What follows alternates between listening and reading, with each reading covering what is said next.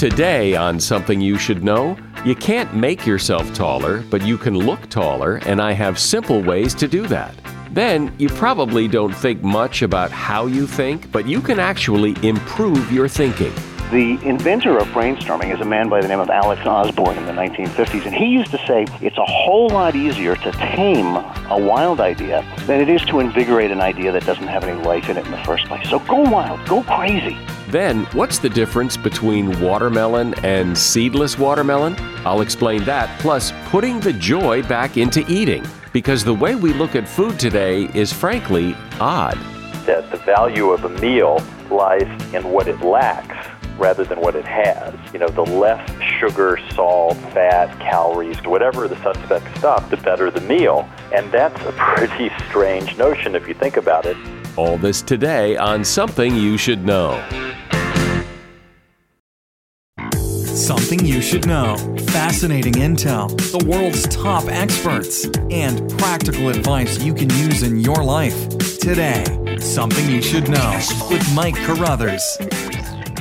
Hi, welcome. Welcome to the first week of the third year of the Something You Should Know podcast. You know, I would guess that the one thing that many men would change about their appearance if they could but can't is that they would like to be taller. And unfortunately, there really isn't anything you can do to make yourself taller, but there are some things you can do that will make you look taller, and here's what Esquire magazine recommends. First, don't wear short sleeves. So much of what we wear creates an optical illusion, and one of the weirder ones is that short sleeves make your arms look short, and if your arms look short, so will the rest of you. You should keep accessories simple. In order to appear taller, you want the eyes of whoever's looking at you to sweep upward. The more someone's eyes sweep upward, the taller they register whatever it is they're looking at. So to maintain that upward sweep, you should avoid anything flashy that will draw their attention below your waist. So steer clear of flashy shoes, flashy watches, and big flashy belt buckles. Make sure your shirt doesn't go lower than your hip bone. If you're short and wearing a button-down shirt, you should be tucking it in most of the time anyway, but if you absolutely have to untuck or you're wearing a shirt designed to be untucked, make sure that the hem doesn't go past your hip bone. Anything longer and it will swallow you up and make your legs look stubby. Avoid low-waisted pants. You'll want to wear trousers at your natural waistline in order to maximize your leg line. The appearance of longer legs is a major factor in looking taller. And that is something you should know. Whether you have to solve a problem or come up with some new idea or just sort of figure things out, it's all a result of your thinking, how you think. And no one probably ever taught you how to think. You just think. But could you think better? Can you actually improve your thinking so you think better thoughts? It's an intriguing idea and one that Tim Hurson has made a career out of. Tim is a speaker and writer, and his book is called Think Better. Hi, Tim. So this is something I don't think people think about because we're so busy thinking about other things. We're too busy thinking to stop and think about how we're thinking, if you know what I mean. So how, so how did you get interested in this? One of the things that really intrigued me when I was a creative director in my advertising agency was why is it that some people seem to be able to come up with just a fountain of new ideas, bubbling forth with ideas, and other people seem to be less less capable of doing that. And it wasn't a question of one person was intelligent and the other person wasn't intelligent. It wasn't a question of extrovert and introvert. It seemed to be something else. So I started to investigate that. It really intrigued me. I, I started to investigate that, started to look into all kinds of research that had been done by cognitive psychologists and others. And it became very, very clear to me that creative thinking, what I call productive thinking, is a skill. It's a skill that can be learned.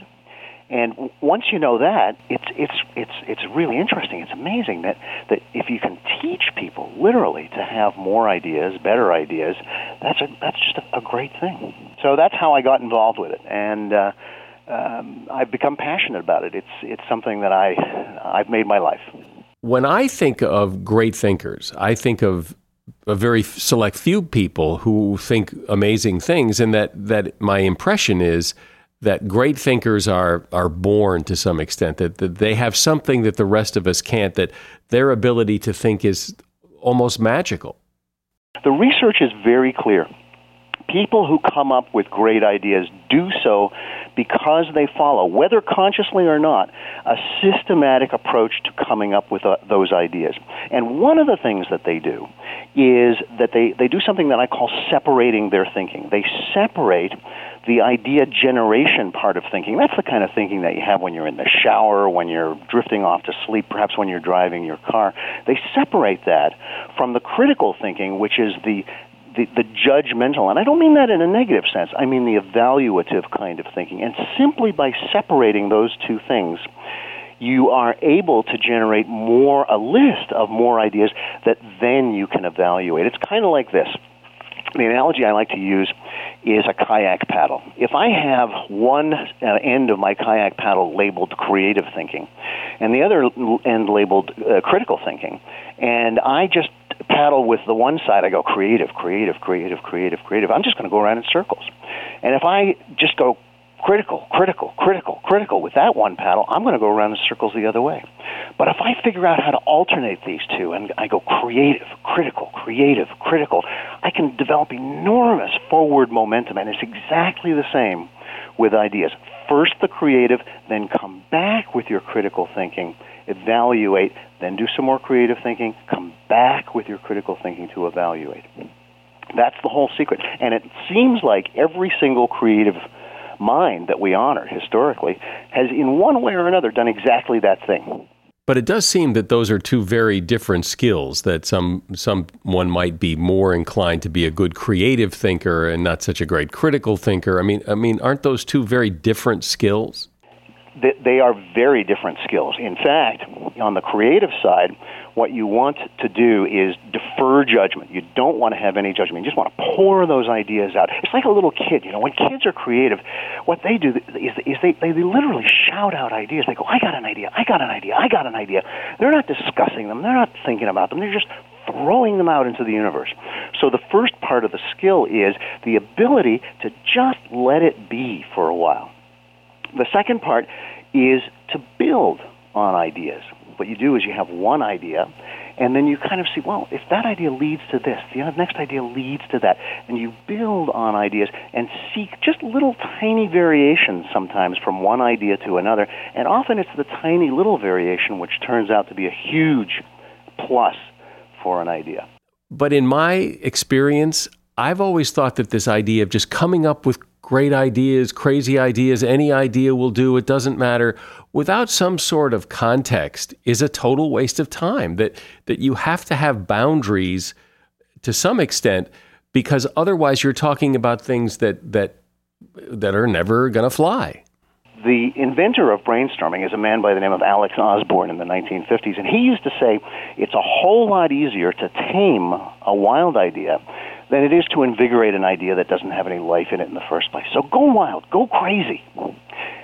And the fourth one is go for quantity. Just pour out ideas. Pour out thirty ideas, forty ideas, one hundred ideas. And within those thirty, forty, or one hundred ideas, there are going to be some gems. It's kind of like sales. You know, anybody in sales knows that you've got a certain closing ratio. If you make ten sales calls, you're going to possibly close one. If you make twenty sales calls, you're going to make a close on two.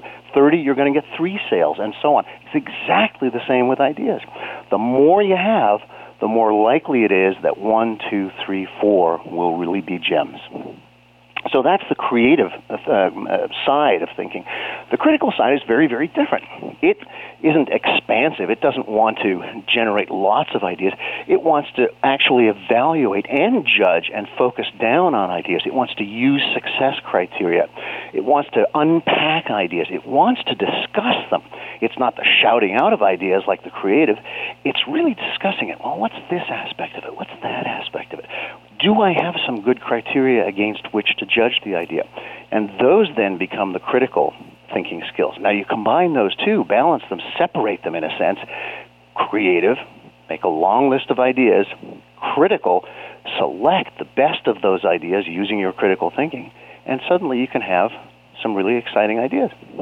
But don't you think if more people are involved in this process, the better? That, that if you're creating and judging your own ideas through your own lens, through your own biases, that you're not such a great judge of ideas? I'm not sure that's true. I think one is the worst judge of one's own ideas if you don't give them time to breathe. More often than not, what we do is an idea comes out and we say, no, nah, it'll never work. No, it's not my responsibility. No, the boss won't like it. No, it'll get me into trouble. Before we give them time to breathe. Once we give them time to breathe, kind of like a baby coming out, just you know, smack it on the bum a little. Give it some time to breathe, then come back and you can view it with new eyes.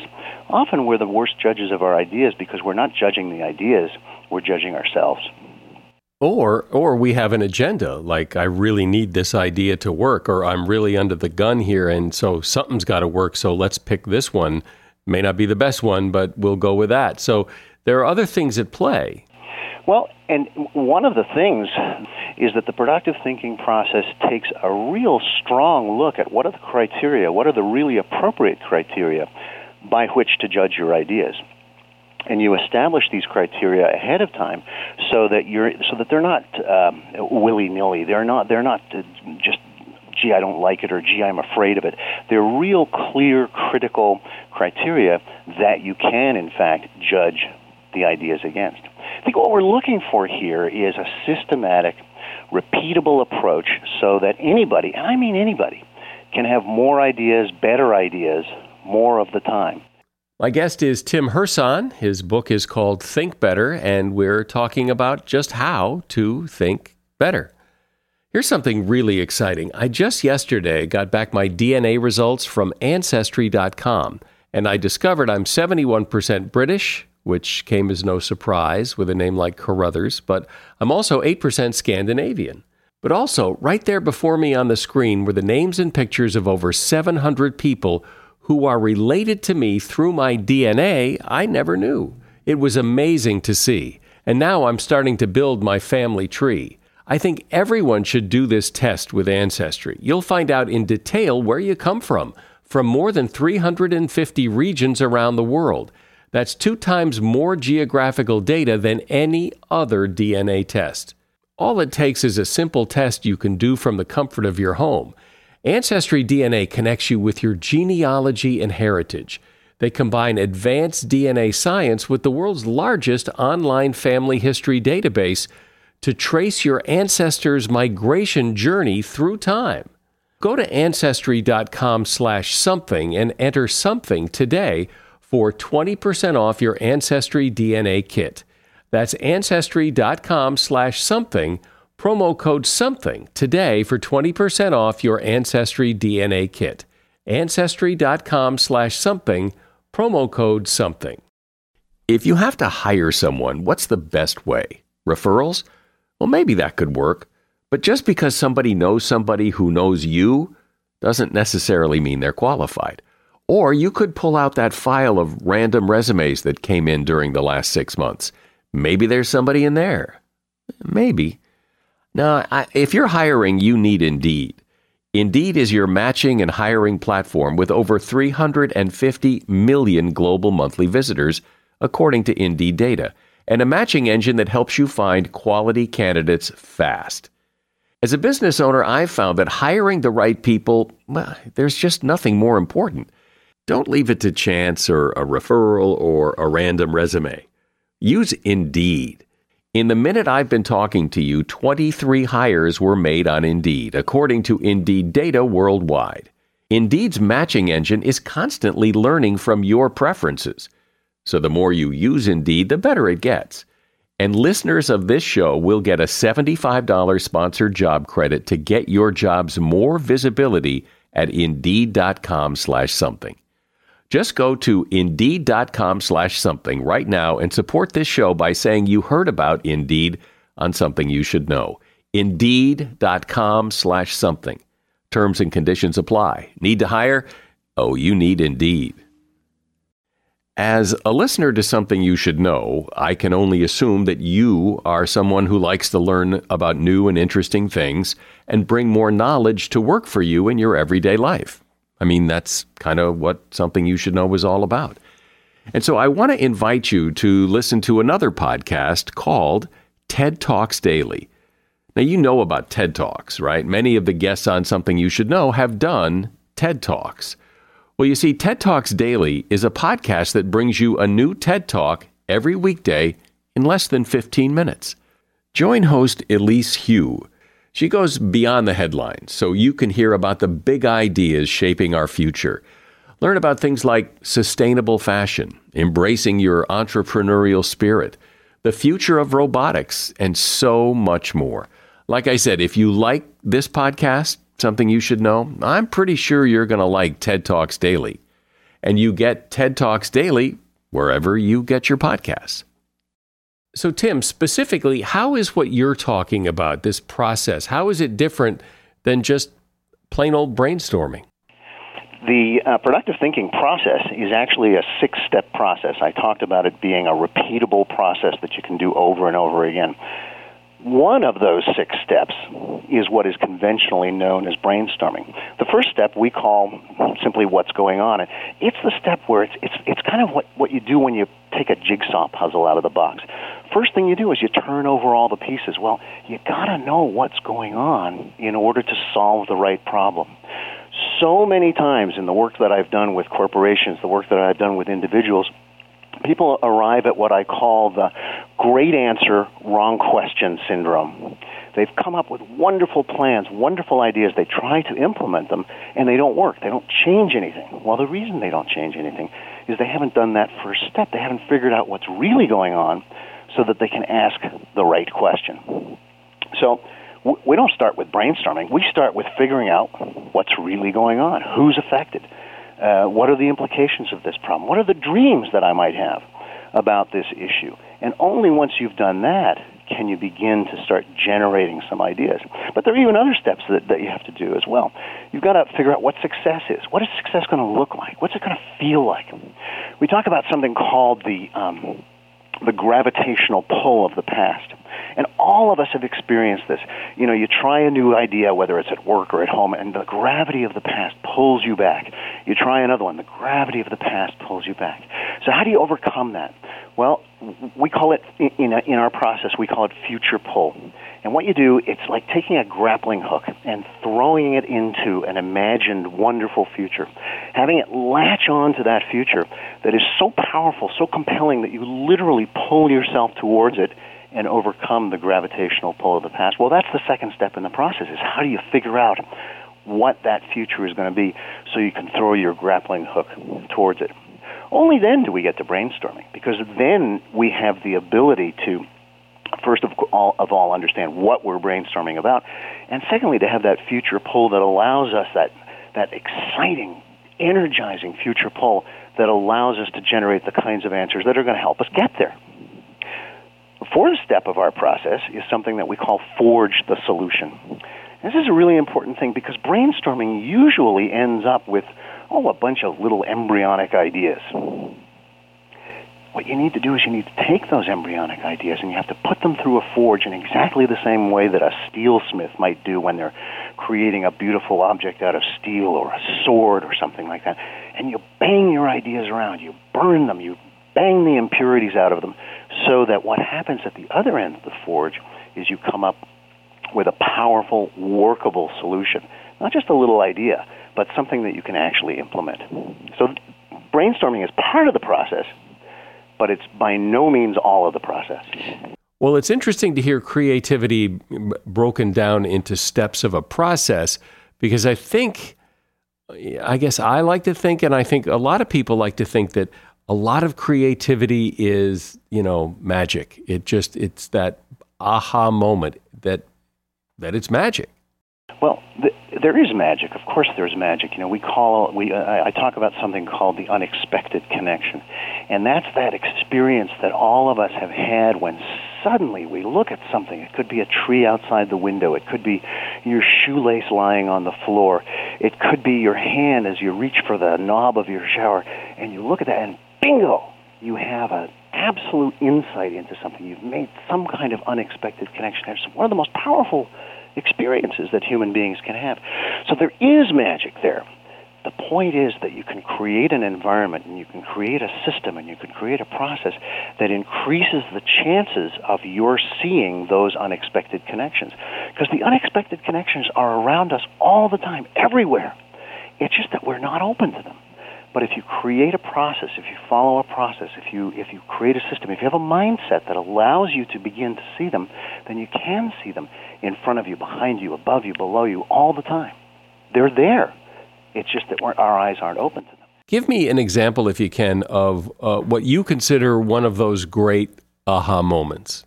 There's a scientist by the name of Kekulé who had been searching for years and years and years for the structure of the carbon molecule.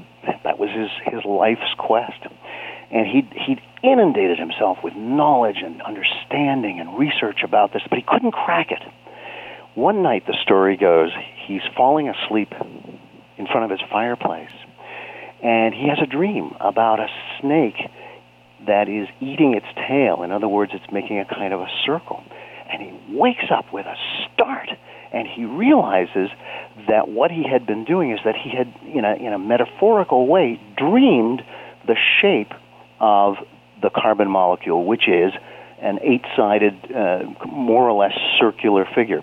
So what happened is that, you know, we talk about the, the power of our minds often works in the background. And one of the most powerful tools that you can use for creativity is something called incubation. It means steep yourself in the subject. Understand it as clearly as you can, and then let it go. And then let it go. Go to sleep. You know, go on vacation. And often what happens is that your mind in the background is starting to make those, what I called earlier, unexpected connections, and those unexpected connections can be the aha moments. Um, the, the power of our minds to work by themselves, if we leave them alone sometimes, is astonishing. Is astonishing. What you need to do, however, is you have to have been able to steep yourself in the ideas beforehand. And all of us have had those aha moments when we go to sleep with a problem. We say, man, we can't solve this. I can't solve this. What's going on here? And you wake up in the morning or sometimes in the middle of the night and you say, I got it. That's your mind working in the background. But except for the occasional exception, Thomas Edison, Steve Jobs kind of exception, I guess, it does seem that even the great thinkers who come up with great ideas are really only good for one or two or maybe three, but that that you're you're kind of spent after your great, big, successful idea. Isn't that funny? I think that people do have hundreds and hundreds of great ideas. I think that what happens is that they don't capture them. Think of the last time that you were in the shower and the water is nicely pouring on your back or on your head, and you're just kind of daydreaming, drifting along. You probably have hundreds and hundreds of ideas, but what happens is that we don't have a mechanism to capture them, so that by the time we pull back that shower curtain or open the shower door, they're gone. We've forgotten them. We've all had the experience of having the world's greatest idea that we can't remember. And this happens over and over and over again. It's, I don't think Thomas Edison is unique in, in having the ideas. I think Thomas Edison is unique in having been able to capture the ideas. One of the things that the creative problem-solving process that, that I've developed does is it gives you ways of capturing those ideas. We all have them. So what's an example of a way to capture ideas before they slip away? Well, real simple. It, it is literally write them down. One of the most powerful things that any individual can do is carry around a notebook. Carry around a notebook and record your ideas. And here's the funny thing that happens when you record your ideas. It's the most basic of psychological principles. We reward psychologically. We repeat behaviors that are rewarding. So that as you capture ideas and get rewarded by capturing your ideas, you will automatically have more ideas. In other words, the more ideas you write down, the more ideas ultimately you will have to write down. It's one of the most basic truths. And you talked about Thomas Edison earlier. You talked about some of the great minds in history. Think about them. Leonardo da Vinci, notebooks. Thomas Edison, tons and tons and tons of notebooks. Virtually every great thinker that we can that we can name captured their ideas by, in most cases, writing them down. But are there other ways? Of course there are. You know, today we have the ability to have little voice recorders. Today we can send telephone messages to ourselves every time that we have a, have an idea and not lose those gems. There's a great Chinese proverb that says, the strongest mind is not as powerful as the weakest ink. And it's so true. You can't remember this stuff unless you write it down. Ooh, I like when the answer is simple. Write it down. Tim Hurson has been my guest. He's given you a lot to think about, about thinking. And the name of his book is Think Better. There's a link to his book in the show notes. Thanks, Tim. If you wear glasses, I bet you've wondered, why do they have to be so expensive? Well, you're not the only one. Warby Parker is a company conceived as an alternative to the overpriced and bland eyewear that's available today. It starts with their free home try-on program. So what I did is I went to their simple-to-use website, picked out five frames to try. They shipped them, and I had five days to try them and get other people's opinion. It was easy. There was no obligation. They ship the frames for free, and they include a prepaid return shipping label. Glasses start at just ninety-five dollars, including prescription lenses. And I like this. For every pair you buy, a pair is distributed to someone in need. And after you get your frames, download the Warby Parker app from the iTunes store, which allows you to quickly take photos of you wearing all the frames, then stitch it into a video and share it with friends and family to help pick the winner. And when you find a pair of glasses you like, you go to warby parker dot com slash something and order your favorite pair. They'll even call your doctor if you don't have your prescription. Go to Warby Parker, that's W A R B Y, warby parker dot com slash something to get started with a free home try-on. That's warby parker dot com slash something to find your perfect pair of glasses today. You know, when you think about it, we have really sucked much of the joy out of eating. Instead of just finding the food we eat pleasurable, we worry. We worry about how many calories, how much fat or sugar, does it have enough fiber? Eating has become more about what we don't eat than enjoying the food we do eat. We also think that some foods have powers to improve our health that science doesn't recognize, and other foods we think single-handedly will, will kill us, also that science doesn't recognize. Well, Barry Glasner is a professor of sociology at U S C and author of nine books, including The Gospel of Food, Why We Should Stop Worrying and Enjoy What We Eat. Hi, Barry. So I wonder, why is it that we're so concerned about food? Where did this come from? And why do we demonize some foods and think other foods are magical? I mean, we have a lot of, of weird beliefs about food. As a sociologist, I got interested in where those come from and why people believe what they do, and, and really the effect that has on individuals and on society as a whole. Is this strictly an American or a Western thing that, that are, uh, people are so concerned about food, or or is this in all cultures? You know, every society has had its food preferences and prohibitions, and usually these have been dictated more or less by religious teachings like Judaism and Islam prohibited pork, and Catholicism decreed fish on Fridays. But the big difference today, it seems to me, especially in the United States, is that for huge numbers of people, eating is a religion. I mean, we worship at the temples of celebrity chefs. You know, we, we raise our children to believe that certain foods are good and certain foods are bad. And we engage in all sorts of elaborate rituals around food at home and, and when we eat out. Like, uh, what do you mean? What kind of rituals? Well, for example, we put various foods in various categories, and we keep them there, and, and then we, we kind of worship some and, and demonize others. And we even believe in miracles through eating. I mean, when you look at surveys, nine out of ten Americans uh, say that they believe that some foods have benefits that go beyond basic nutrition somehow. Uh, but exactly which foods they believe in and, and, and which ones they don't varies tremendously. So vegetarians believe that their meatless regimen will prevent just about every serious malady from, from heart disease to world hunger. And at the opposite end of the spectrum, the followers of the late Doctor Atkins devour meat at nearly every meal uh, because they're pers- persuaded one way or another that, that protein is some kind of magical potion for them. Well, but but whether they're right or not, and whether what they believe is true or false, uh, so what? I mean, wh- what's wrong with believing? What harm does it do? Well, it certainly is true that that eating is one of the, the really great activities, one of the great joys in life, and we should we should value that and be grateful that that we're we're able to have good food and enjoy it with our friends and our families. Uh, and at the same time, what's happening is many people have lost a lot of the joy of eating because they, they've just taken taken the joy right out of the equation. You know, they they've restricted themselves so much in what they will eat or where they will eat or how they will eat that, that they've really taken the joy out of out of their diet. But you can certainly make the argument that we now have new information about nutrition, about what foods are good for you and which ones aren't, and that maybe you shouldn't eat a meal that's nothing but deep-fried foods, and that that's a good thing. So so we have this information. Why not use it to eat better?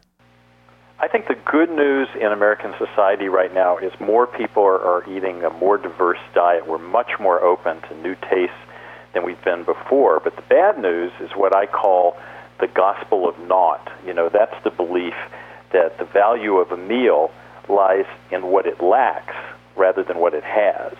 You know, the less of bad stuff in a meal, the less sugar, salt, fat, calories, carbs, additives, whatever the suspect stuff, the better the meal.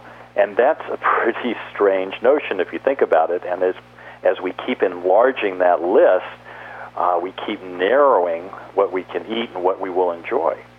But it's curious, to me anyway, why it is that we have all this concern. Oh, that's got too much fat, and there's too many grams of fat, and too much salt, and sugar is terrible, and and yet the population's getting fatter and fatter. So, so we have all these people running around concerned, but it doesn't seem it doesn't seem to be helping.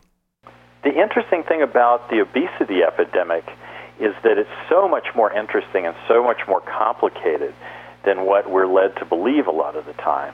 You know, this simple notion that it's just, you know, that people are eating more fast food or something, it really doesn't get to the heart of what's going on. In fact, uh, the fast food industry blossomed, really took off way before the obesity epidemic. People forget that it was in nineteen sixty-six that signs outside McDonald's restaurants said over two billion sold, with a B.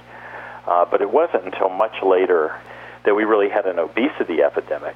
If you look at the causes of obesity, it has a lot more to do with factors like genetics, with factors like stress patterns that people with are under, and some very surprising and very interesting factors. So, for instance, the success of anti-smoking campaigns has a lot to do with the obesity epidemic. Now, the anti-smoking campaigns are a great thing. Uh, smoking is really very dangerous to health. But when people give up smoking, they typically gain ten to twenty pounds. And the anti-smoking campaigns happened at the same time that weight went way up. Well, that that's actually pretty interesting, because you're right. I, people who stop smoking tend to eat more and gain weight. But you but you can't attribute all the obesity problem in the United States of America to stopping smoking. Not that many people smoke anymore. No, no. There are multiple causes of obesity, and that's what makes it so interesting and so important. It ranges from increasing stress that a lot of people are under, which has a big impact uh, on, on uh, weight, to genetics, to uh, these these factors that, that most people don't even think about, like the anti-smoking campaigns. But it's also true. I mean, I, I don't think you can argue with the fact that people generally eat more at a meal than they used to. I mean, the the joy of cooking recipes have been shown that the recipe in the version of that book thirty years ago, the same recipe that fed six now feeds four. I think there are definitely groups of people in the U S who eat a lot more than uh, people, than they themselves or people like them were eating earlier. But it's very easy to romanticize, you know, this, this distant past, the glorious fifties or sixties, um, and the American diet. If you look back at what people were eating back then, um, you know, they, the, the, the typical meal had lots of calories, lots of fat. You know, it, it, you know, it was, it was meatloaf and steak and potatoes and and, and hamburgers and and uh, you know uh, pie a la mode for dessert, and and whole milk with the with the meal. You know, it's not what uh, today uh, uh, people would generally consider especially healthy, but but we think somehow, you know, in the past it was it was all different. But I think it's pretty clear that portion sizes have gone up, that that the, a plate of food in a restaurant today is much, there's just much more food on the plate because people expect more food on the plate. Well, Americans love big portions, but again, that's nothing new. You know, if you look if you look historically, we've always been a country that thinks big and eats big and likes big portions. You know, I, I you know if, if those of us who are who are old enough to re- to remember back to, you know, the seventies, the sixties, even the fifties, well, you know, you'll, you'll remember the the, the, the all-you-can-eat buffets were super popular. Um, you, you'll remember church socials. People from the twenties, thirties, forties remember these church socials where um, you know, people ate massive amounts of food that was just spread out everywhere. So, you know, the notion that somehow this is a new thing um, really misses the point. But to hear you talk, it's almost as if you're saying, you know, just don't worry about it. But clearly we have an obesity problem and we have people who don't eat very well. I think we should be always concerned about our health and about our diet. But what I'm urging is a sense of proportion and realism here. Uh, we've lost all the enjoyment, many people have, a lot of the enjoyment of eating. And that's that's very sad because eating is one of the great pleasures. It's also unfortunate if we lose the joy in our in our eating and in our food and our meals, because people get more out of a meal, not just emotionally but also physically, when the food is a pleasure to eat, and that that's been shown in in, in several studies. Wait, wh- what does that mean? That people get more out of a meal physically if if it's pleasurable? One of my favorite studies um, of the many that I looked at took uh, women from, from two different countries, uh, took women from, from Thailand and from Sweden, and fed them foods that they enjoyed and that they were used to, or foods that they didn't enjoy. And when they ate the foods that they liked and enjoyed, they uh, they absorbed more iron. It's literally better for you when you're enjoying the food. The importance of the joy of eating is officially recognized in various parts of the world. So you have some com- com- uh, countries and some governments, in Europe, for, for instance, that in their official dietary guidelines, they talk about this. Uh, one country comes right out and declares joy and food equals health. What a difference from the perspective that many people take in the U S. Our official dietary guidelines are faithful more to, uh, I guess you'd say, our Puritan roots. And they don't say anything about enjoyment. No, not at all. And you know what's interesting is when you think about it, for centuries, for all of human history until recently, people have eaten to survive. And now we don't have to eat to survive. We can eat to enjoy the food. And yet all of the guidelines about what to eat are all restrictive, you know, don't eat this, don't eat that. Yeah, that's right. It's all about uh, restraint. Uh, and cutting things out rather than the enjoyment and the pleasure of the, of the food or the meal. But just uh, just a few decades ago, it seemed that, you know, people didn't obsess about this stuff. They they ate what they ate, and they when they were done, they stopped, and it wasn't so, you know, pick it apart kind of thing. I think that Americans, you know, have, have long enjoyed, many Americans have long been into uh, uh, bigness, you know, including eating a lot uh, and having big meals. Um, and so, you know, I, I, don't, I don't really think that's anything new. Neither is, is it is it new, really, that we, we demonize some foods and and worship others. Um, you know, if you if you look back, it changes from period to period, time to time, which foods we we admire, which foods we put on the good list or the bad list.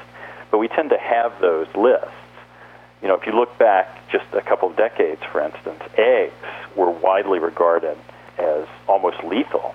Uh, there were the, all these big campaigns by food activists and, and nutritional reformers demonizing eggs because eggs contain a lot of cholesterol, um, even though no study had shown, and still no study has shown, that egg consumption uh, causes heart disease. Uh, it, it just it doesn't work that way. And eggs abound in protein, B vitamins, all sorts of nutrients at a low cost. They work well in many recipes, but egg consumption plummeted during that campaign. Well, the term you just used, I think you said food advocate, you know, people advocating against eggs.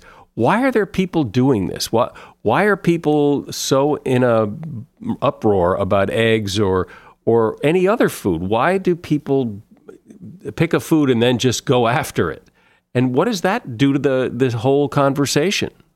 I think what we need is just a little perspective on these things. You know, our grandparents or great-grandparents, depending how old we are, or even great-great-grandparents, when processed food came along, they were thrilled. This was a big advance for civilization because now you could have foods that were safe, that were convenient to use, uh, that you could you could get foods um, out of season and, and enjoy them. You could get foods that were unheard of in certain places in the country or the world. What a great advance. But now we go one hundred percent the, in the other direction, you see. And now what we do is we think, wow, you know, if it's processed, Um, or preserved somehow, or heaven forbid, if it's canned, uh, it's inferior. Um, and you know, we just we go through these swings back and forth to to what we romanticize or idealize. But there are these people, these advocates, who I, I remember several years ago, Michael Jacobson, who was all upset about theater popcorn, that we had to get theater popcorn out of the theaters because it was going to kill you. Why? You know, when I hear some of these people, it's impossible for me not to think about The Boy Who Cried Wolf. You know, if you say that almost everything, and, and especially the foods that people really enjoy a lot, you know, whether whether it's it's popcorn or food at the Chinese restaurant in the U S, you know, that that, that stuff's going to kill you, and you do this time after time, then you shouldn't really be surprised when people say to themselves, at least when they're, when they're reading or hearing this, ah, forget him. Well, but I'm not so sure that's true, because when there's a food story, when there's some new study about, um, you know, some food that's now somehow deadly, these people show up on the news, and, and I think people do listen, as your egg example indicated earlier, that people do listen, and because the stories about, you know, most food's okay and moderation is fine, that's not news. You know, scary stories are very appealing to the news media, and scary stories about food work especially well because people are concerned, for good reason, about what they eat. You put it in your mouth, it becomes part of you. Um, and so if somebody is out there, and especially if they have doctor by their name or something like that, or they have a, an official-sounding organization behind them, and they make claims that are frightening about, about people's diet, it's going to catch the attention of the media. So when the dust settles on all of this, what's the advice? Because uh, clearly you don't want to be telling people nothing matters, eat whatever you want, it doesn't make any difference, nor do you want to say, you know, you can only eat sticks and twigs. So what's what's the advice? The moral of the story is embarrassingly simple in one way. It's much more complicated in other ways, but in a sense it's really simple. Your mom was right. Eat your fruits and vegetables, eat in moderation, and everything else will be just great. I would add to that, enjoy what you eat, um, eat and eat, eat what you enjoy within within moderation, and, and be sure it includes your, your, your fruits and veggies. Well, I am fascinated by what you said earlier about if you enjoy your food, it's better for you. You get more out of it. I mean, that almost sounds that almost sounds like magic. Well, the body and, and the mind obviously respond to things that are positive and pleasurable and try to shy away from things that are uh, negative and, and, and are not pleasurable. So, you know, in a sense, um, it's exactly what you would expect. It's just that, you know, we hear so often that, that if, if something tastes good, feels good, it's got to be bad for you. Well, what you say, I think, will come as a relief of sorts to some people. And, you know, other people will think you're nuts and don't know what you're talking about. And and that's okay. Barry Glasner has been my guest. He is a professor of sociology at U S C. He's the author of nine books. And uh, today we've been talking about The Gospel of Food, Why We Should Stop Worrying and Enjoy What We Eat. There's a link to his book at Amazon in the show notes. Thank you, Barry. I appreciate you being here. September marks the end of summer, and it also marks the end of watermelon season.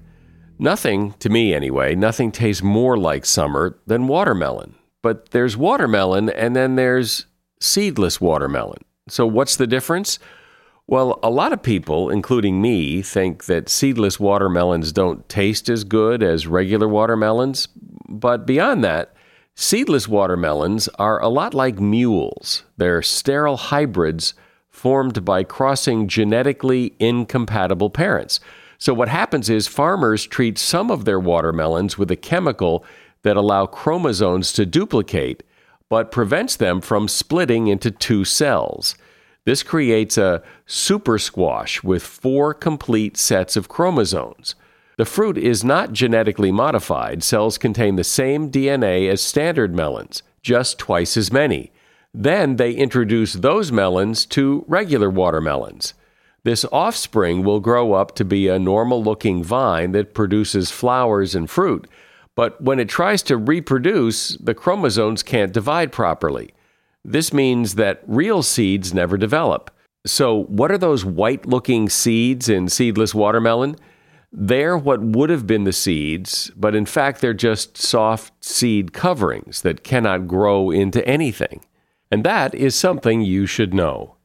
We have outstanding sponsors on this podcast, and I strongly recommend you check out what they have to offer. All of the websites and the promo codes for discounts are all in the show notes for this episode. I'm Mike Carruthers. Thanks for listening today to Something You Should Know. The Bigger Pockets portfolio of podcasts are worthy of your investment. We're having a real conversation as real real estate investors. New episodes available every day. It's important to buy where it makes money and not necessarily where you want to travel to. Bigger Pockets, On the Market, Rookie Real Estate, or Money Podcast. The purpose of flipping is to create more cash so then you can reinvest into other types of properties. The Bigger Pockets podcast on YouTube or wherever you listen.